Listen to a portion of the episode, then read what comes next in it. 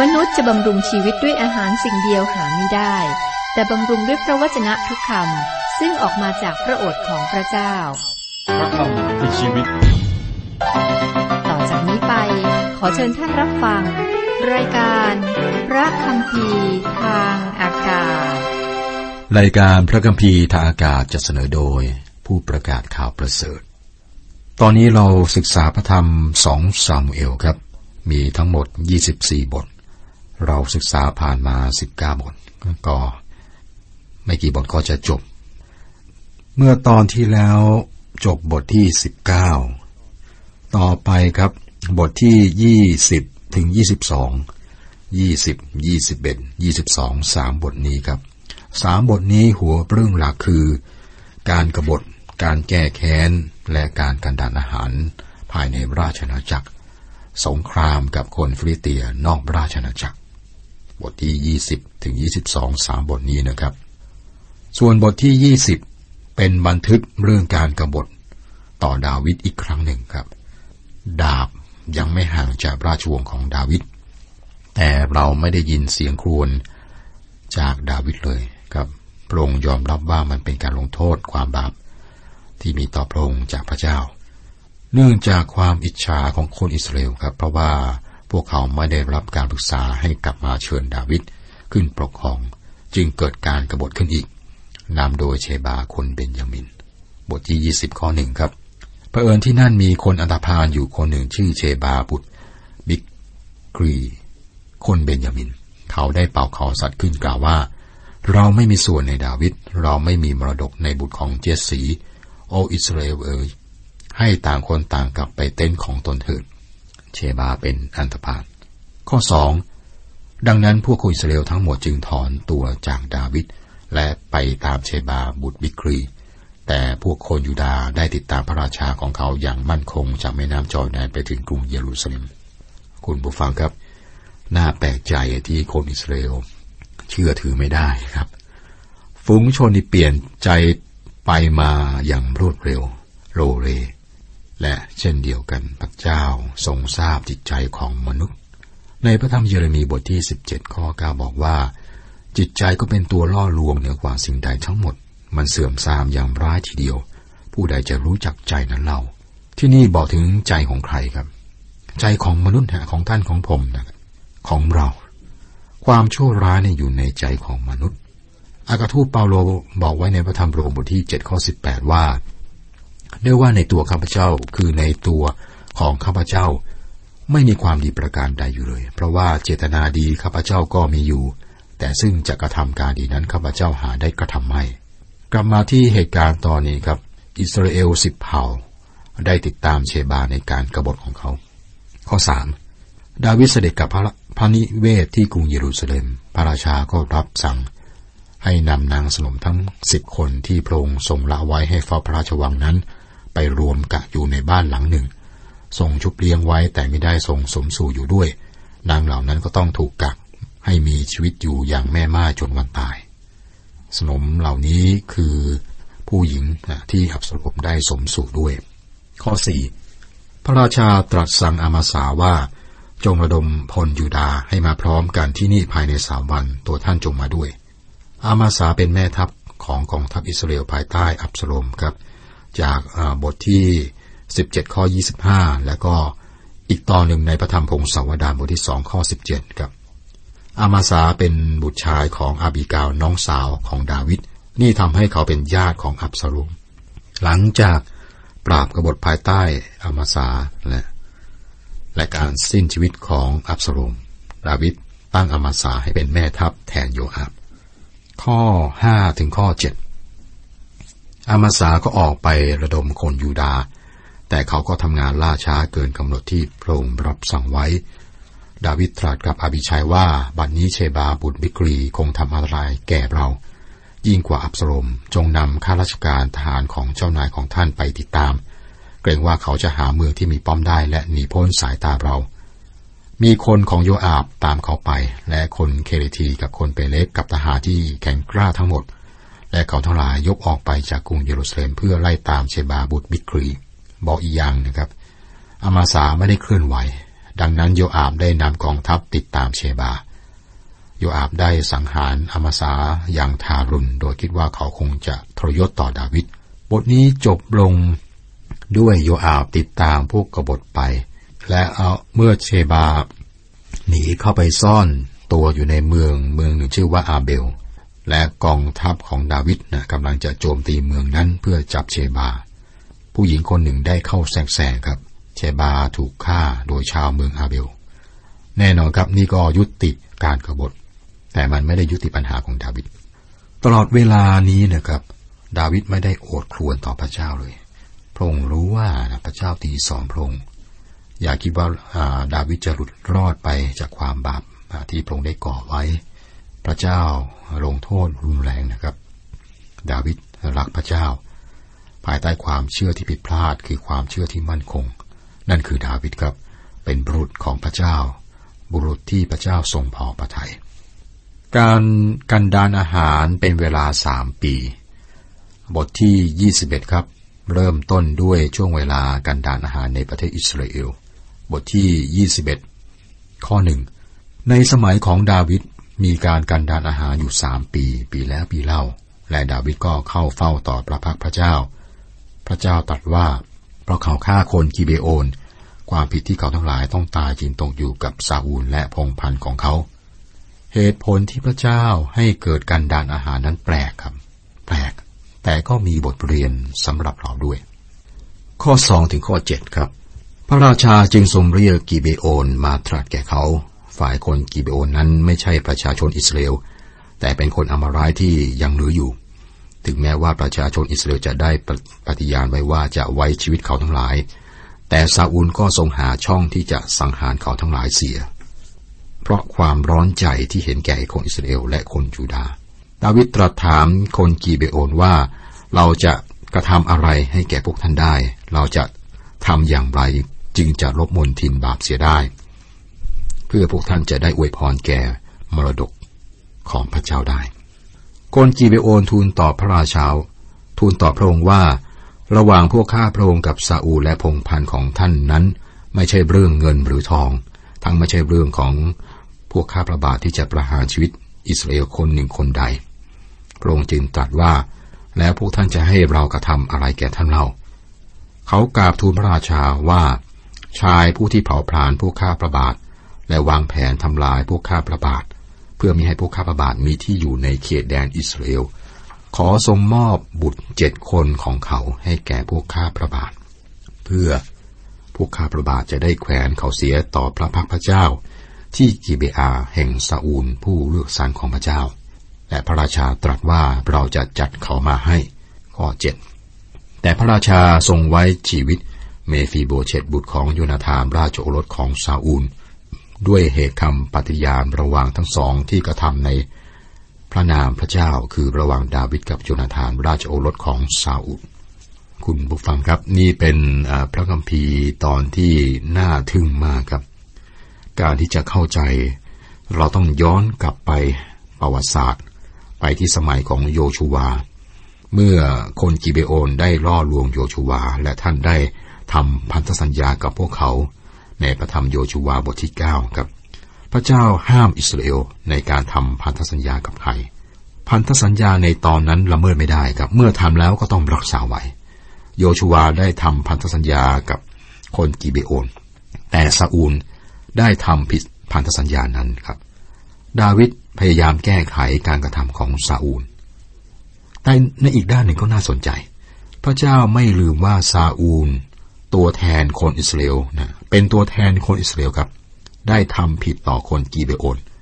เพราะว่าอิสราเอลเป็นคนของพระเจ้าซาอูลเป็นตัวแทนคนอิสราเอลต้องได้รับหรือรับผิดชอบถ้าพลาดก็ต้อง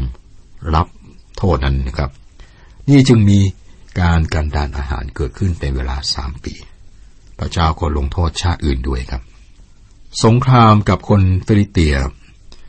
ต่อมาเราพบว่าดาวิดได้ทำสงครามกับคนฟิลิสเตีย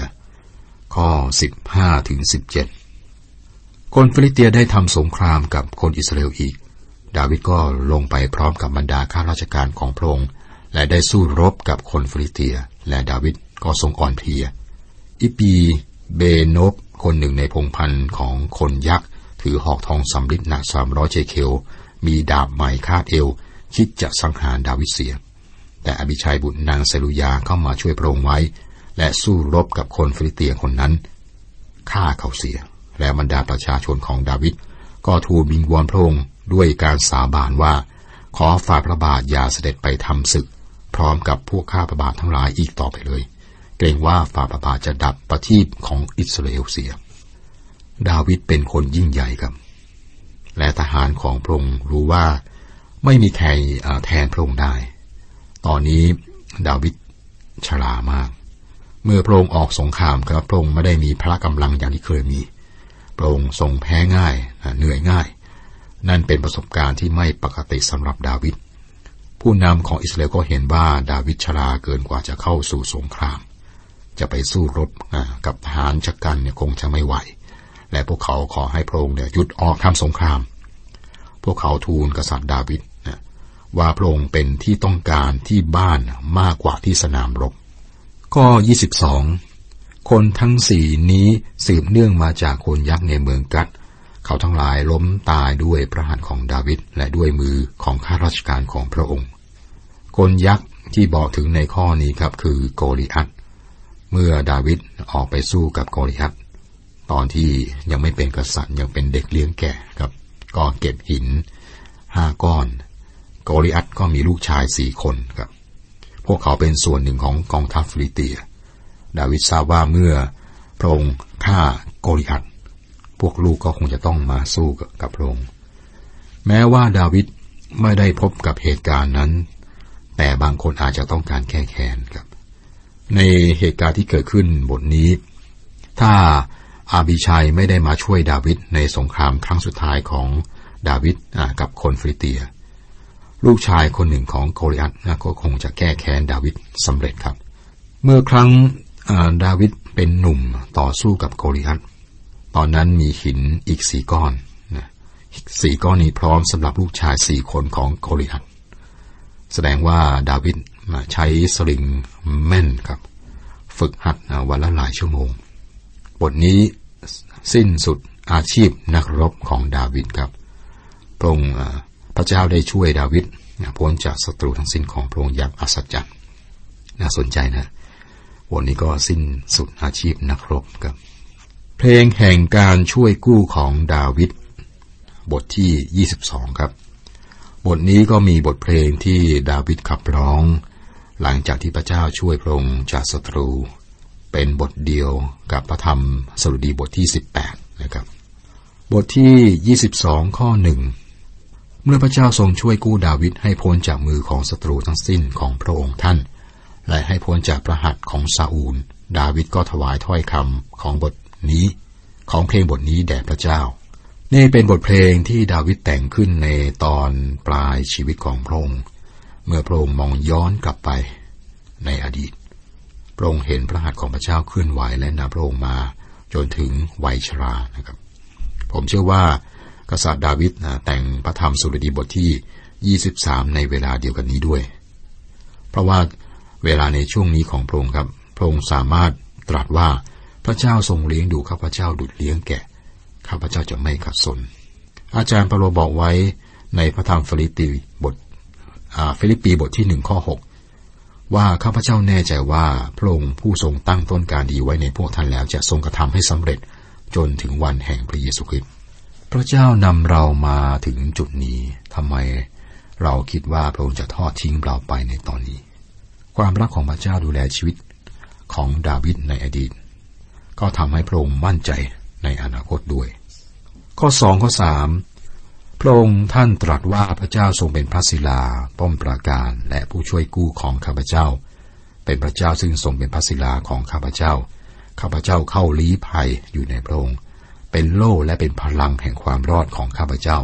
เป็นที่กำบังเข้มแข็งและเป็นที่ลี้ภัยของข้าพเจ้าองค์พระผู้ช่วยของข้าพระองค์เจ้าข้า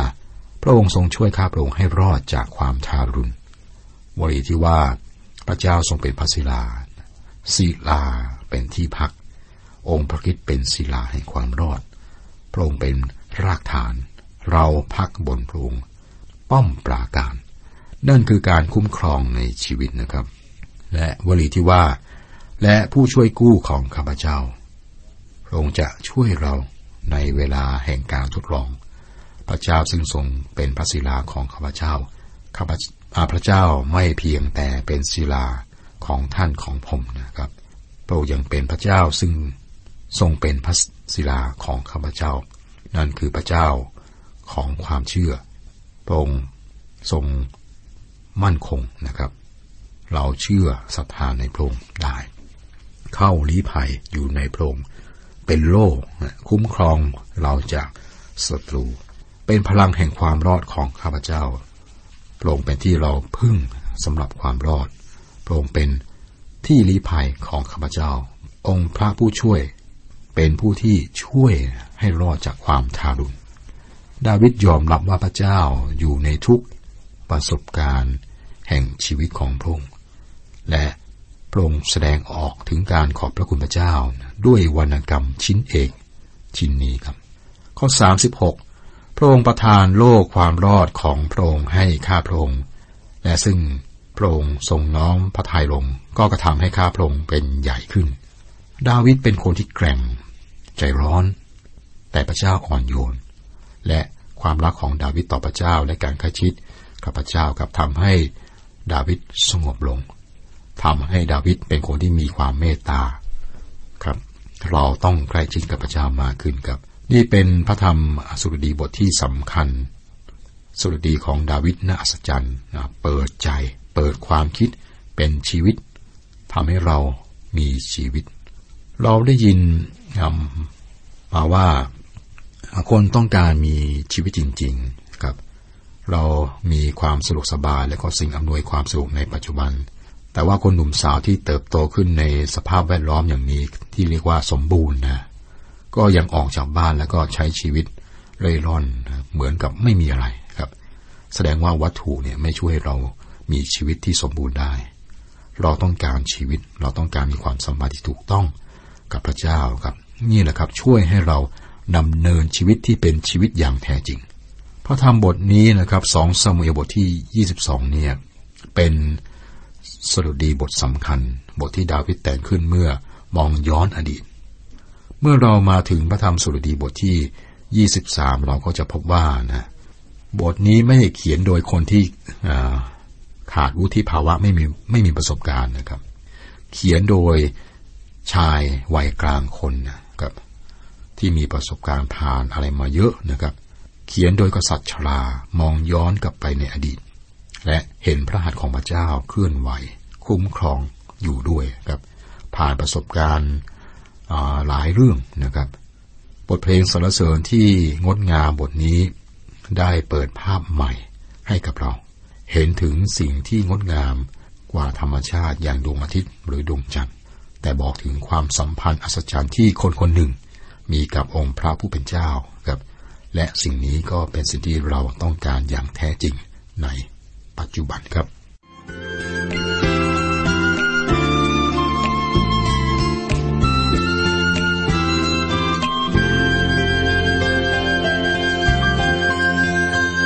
เมื่อความสุขสำราญผ่านมาทางใจของข้า